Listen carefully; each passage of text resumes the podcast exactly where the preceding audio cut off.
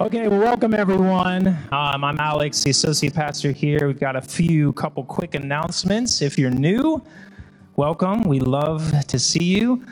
This QR code right here for everyone, if you scan that, you can kind of follow along what's happening, what I'm talking about, RSVP.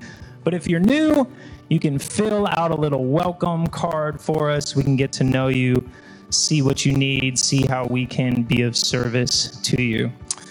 Our first announcement is our next book club is happening this Thursday, and we are studying Who Will Be a Witness? Igniting Activism for God's Justice, Love, and Deliverance. That's by Drew G.I. Hart. This is an amazing book. It's all about how the church has unfortunately tangled itself up with white supremacy, racism, all of that not good stuff. And this book is a very, very intense book about how we as Christians can do something about it. So we'd love to see you for that book club on Zoom.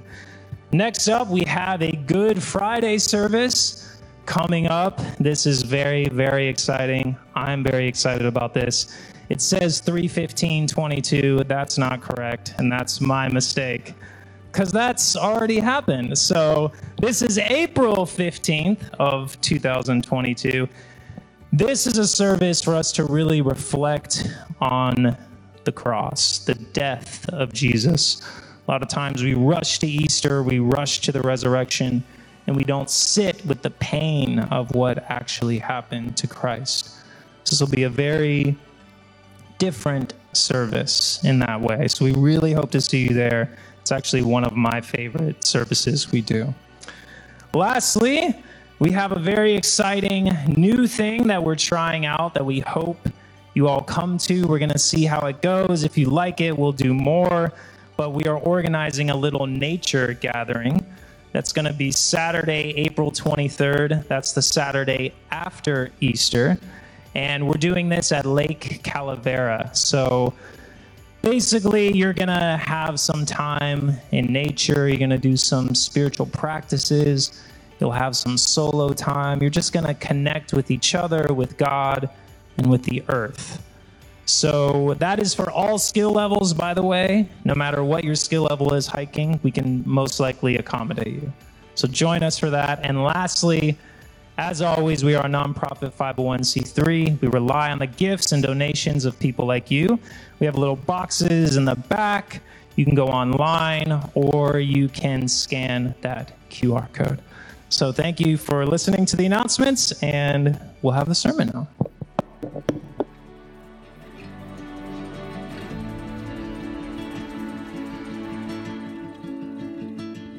For those of you who don't know, like I said, my name is Jason Coker. I'm the pastor here. Good to see you.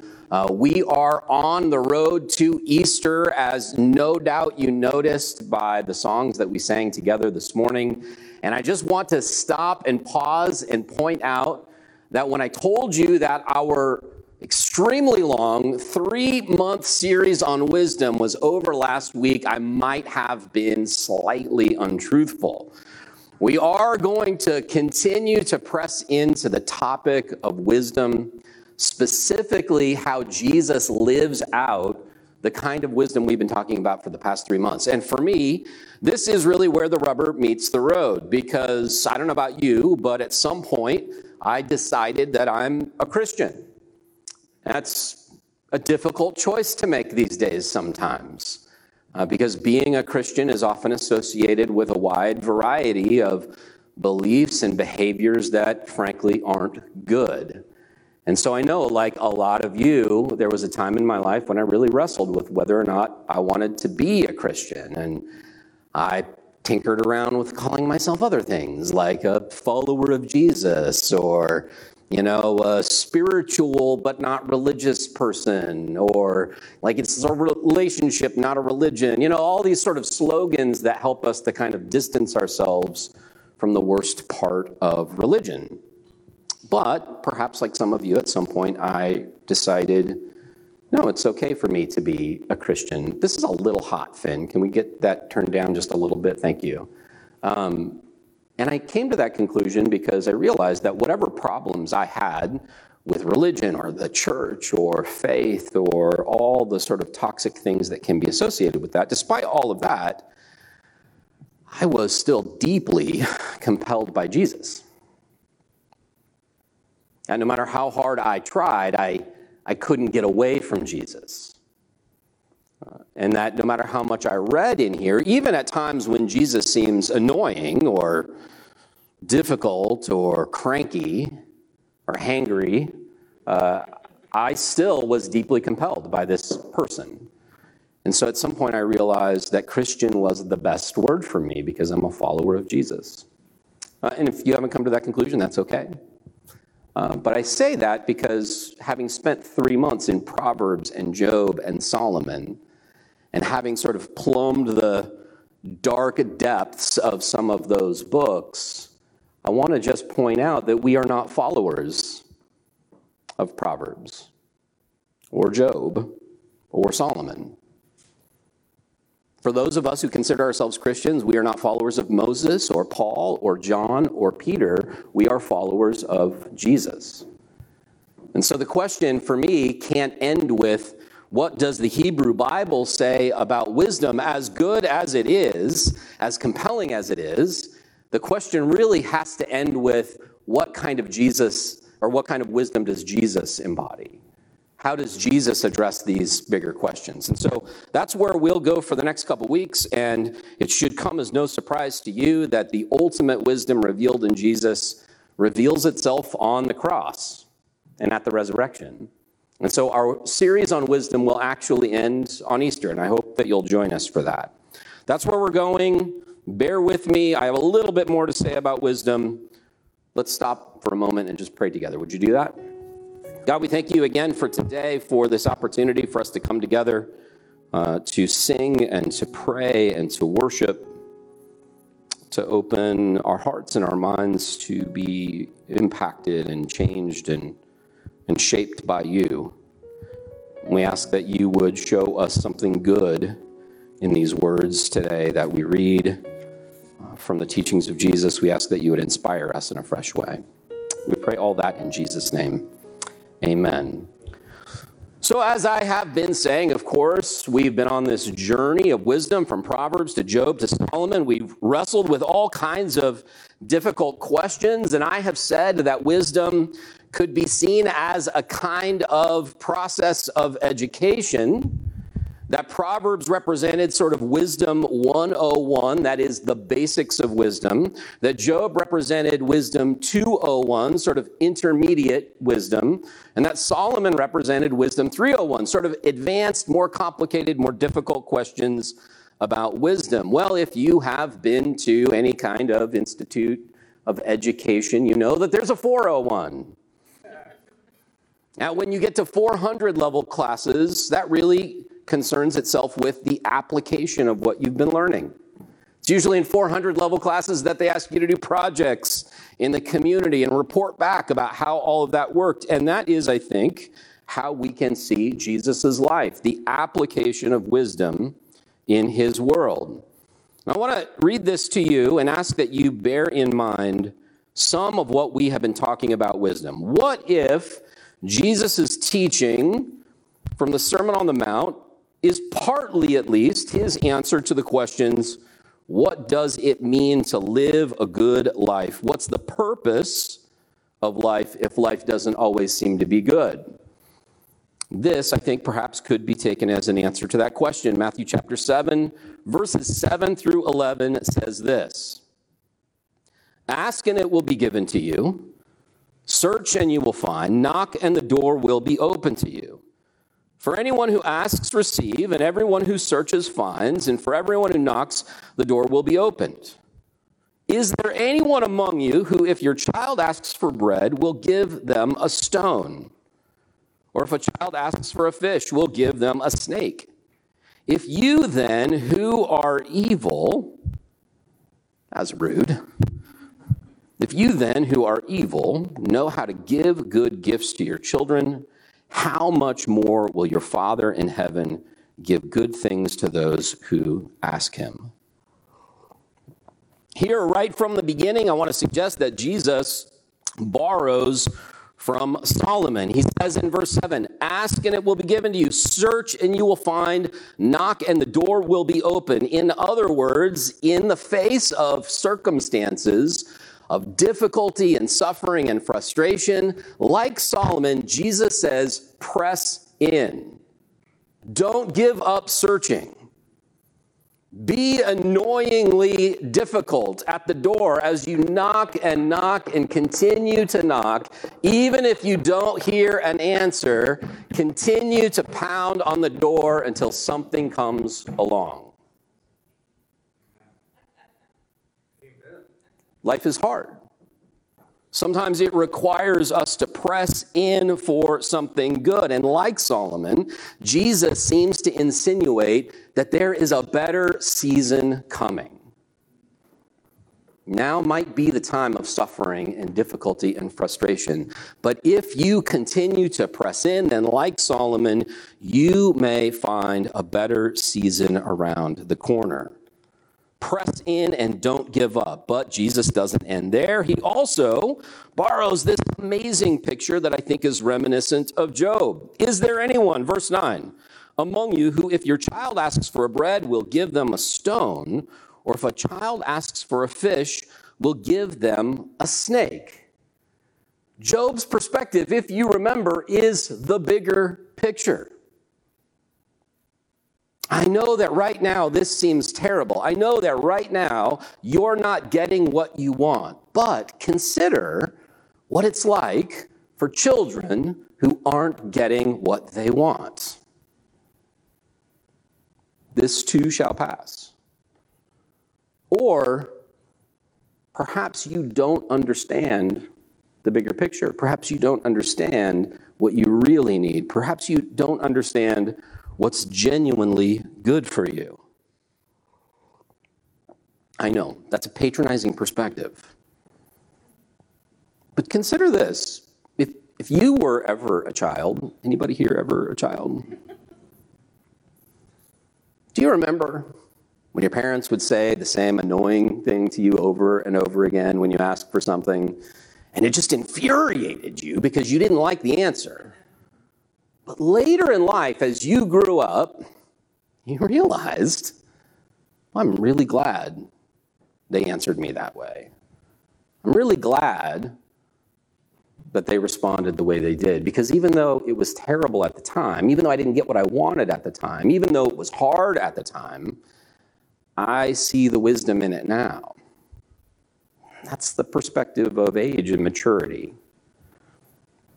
I was recently traveling. I had the amazing opportunity to travel to Washington, D.C. with a local nonprofit and advocate for policy changes at the U.S. Capitol, and also am incredibly fortunate to be able to do those things with my middle daughter, Judah. Some of you know Judah.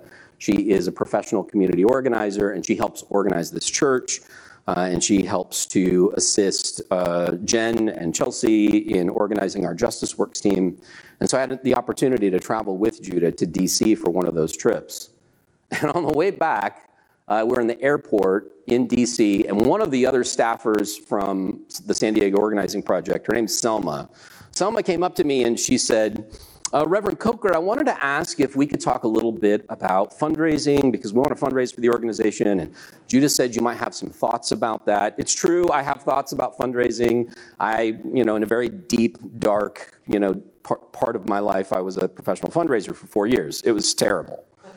I don't recommend that career to anybody. But I did do it, and I have thoughts about fundraising. In fact, like most thoughts, my thoughts are strong. My opinions are strong.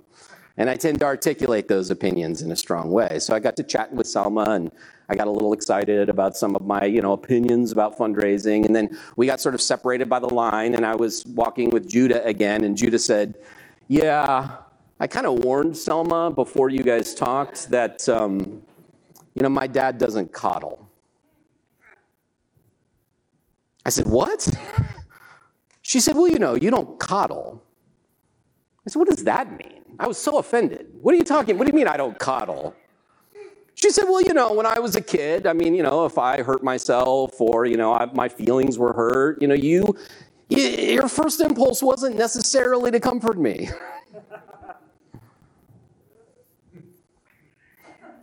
I thought about that. And I realized I'm definitely one of those, like, rub some dirt on it dads. Do you know what I mean by that? Like, you know, your kid falls and scrapes their knee and they come crying to you and you're like, rub some dirt on it, you'll be fine. You know, or walk it off. Whoever heard, just walk it off. Walk it off, you'll be okay. I'm definitely a rub some dirt on it, walk it off kind of dad. And, of course, that's not always good. I mean, there are times when, you know, if your kid is limping around on a broken leg, maybe walking it off is not the right solution. There are times when hurt feelings need to be acknowledged and affirmed, and I probably wasn't the dad for that. Sometimes I was a good dad, sometimes I was a bad dad, sometimes I was a mediocre dad, just like the rest of the dads in the world. But Judah, either out of sincerity or just a desire to suddenly make me feel better, said, I'm really glad you were like that with me, because I am able to deal with conflict now. I am able to comfort myself when I'm struggling. And that really is the perspective that Jesus is trying to impart here. He's not saying that all trauma is good for you. He's not saying that every single thing that happens to you that's terrible, that involves suffering, that involves oppression, that involves genuine hardship, is somehow God's good will for your life. He's just trying to get us to connect with this bigger picture that we don't always see what's behind the curtain, that we don't always understand the bigger plan, the bigger purpose. And so that is true for us in life as well. And of course, Jesus is trying to say something, I think, even more fundamental than just see the bigger picture. Jesus also borrows from the perspective of Proverbs. When Jesus says, who among you, if your child asks you for bread, would give them a stone? And if you can treat your children well, if you can be good to your children, as screwed up and messed up and traumatized and broken as you are, how much more is that true of God? Jesus is entering into this discussion about God. Proverbs and Job and Solomon, as I've told you ad nauseum, is a part of this ancient Hebrew tradition of dialogue and discourse and debate about who God is and what God is all about. Jesus enters the chat. And he makes the astonishingly bold claim that God is good. God is good.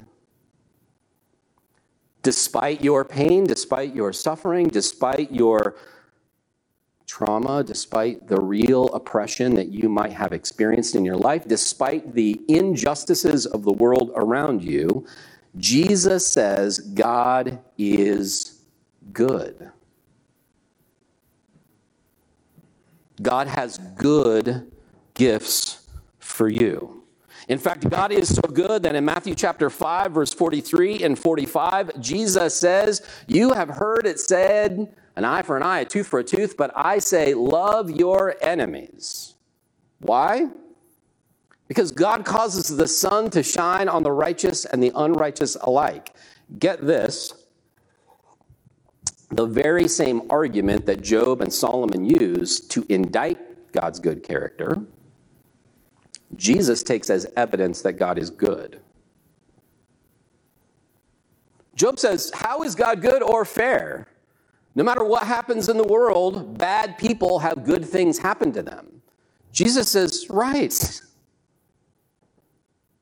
No matter what happens in the world, no matter how good you are, no matter how bad you are, you get sunshine, you get rain, crops grow, people somehow love each other. This is evidence that there is a deep goodness present in the world. Therefore, love your enemies, just as God does. John chapter 15, verse 12, Jesus says, "This is my commandment, and you know the rest." One of you knows. This is my commandment, that you love one another as I have loved you. What's the greatest commandment? Love the Lord your God with all your heart, with all your soul, with all your strength, and all your mind. Matthew 22, verse 37, and love your neighbor as yourself. Jesus is so committed to this idea that God is good, that the goodness of God becomes the root, becomes the impetus, becomes the rationale for the only sane response that we have in a world of injustice, and that is to live in love.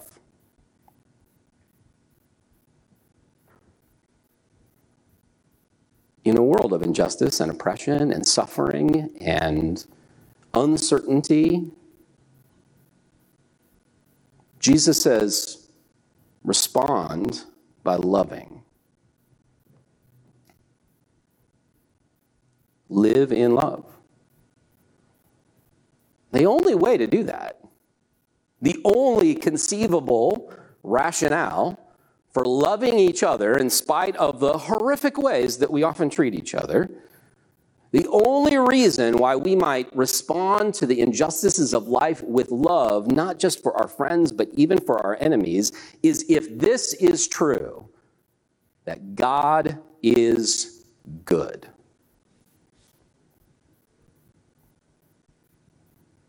That's it. The question is, and this is an important question, do you believe that? Do you believe that God is good?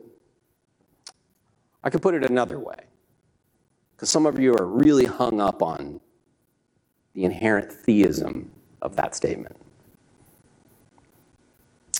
What if it's possible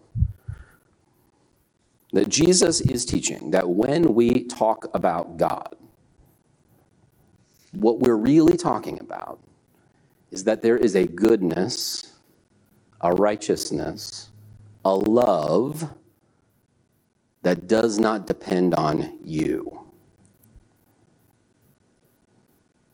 That there is something beyond me, beyond my suffering, beyond my failing, beyond my brokenness, that there is something that transcends the injustices of this world, that transcends our failing institutions, including church, something that transcends our politics and our differences, something that transcends humanity's tendency, humanity's insistence on killing each other when they can't get their way. What if there is something beyond us that is good? And what if the only way that we can possibly live in goodness is to believe that goodness is bigger than us? What if that's what we mean when we use the word God? What if we don't mean some bearded, benevolent God in the sky? What if we don't mean some vindictive judge who's waiting for your life to be crushed for your sins? What if we don't mean somebody who is completely indifferent to your sufferings because his plan is bigger than you anyway? And that's not what Jesus is saying here, by the way. What if we just mean that goodness and righteousness and love are bigger than us? And that we can't possibly love unless we have faith in that.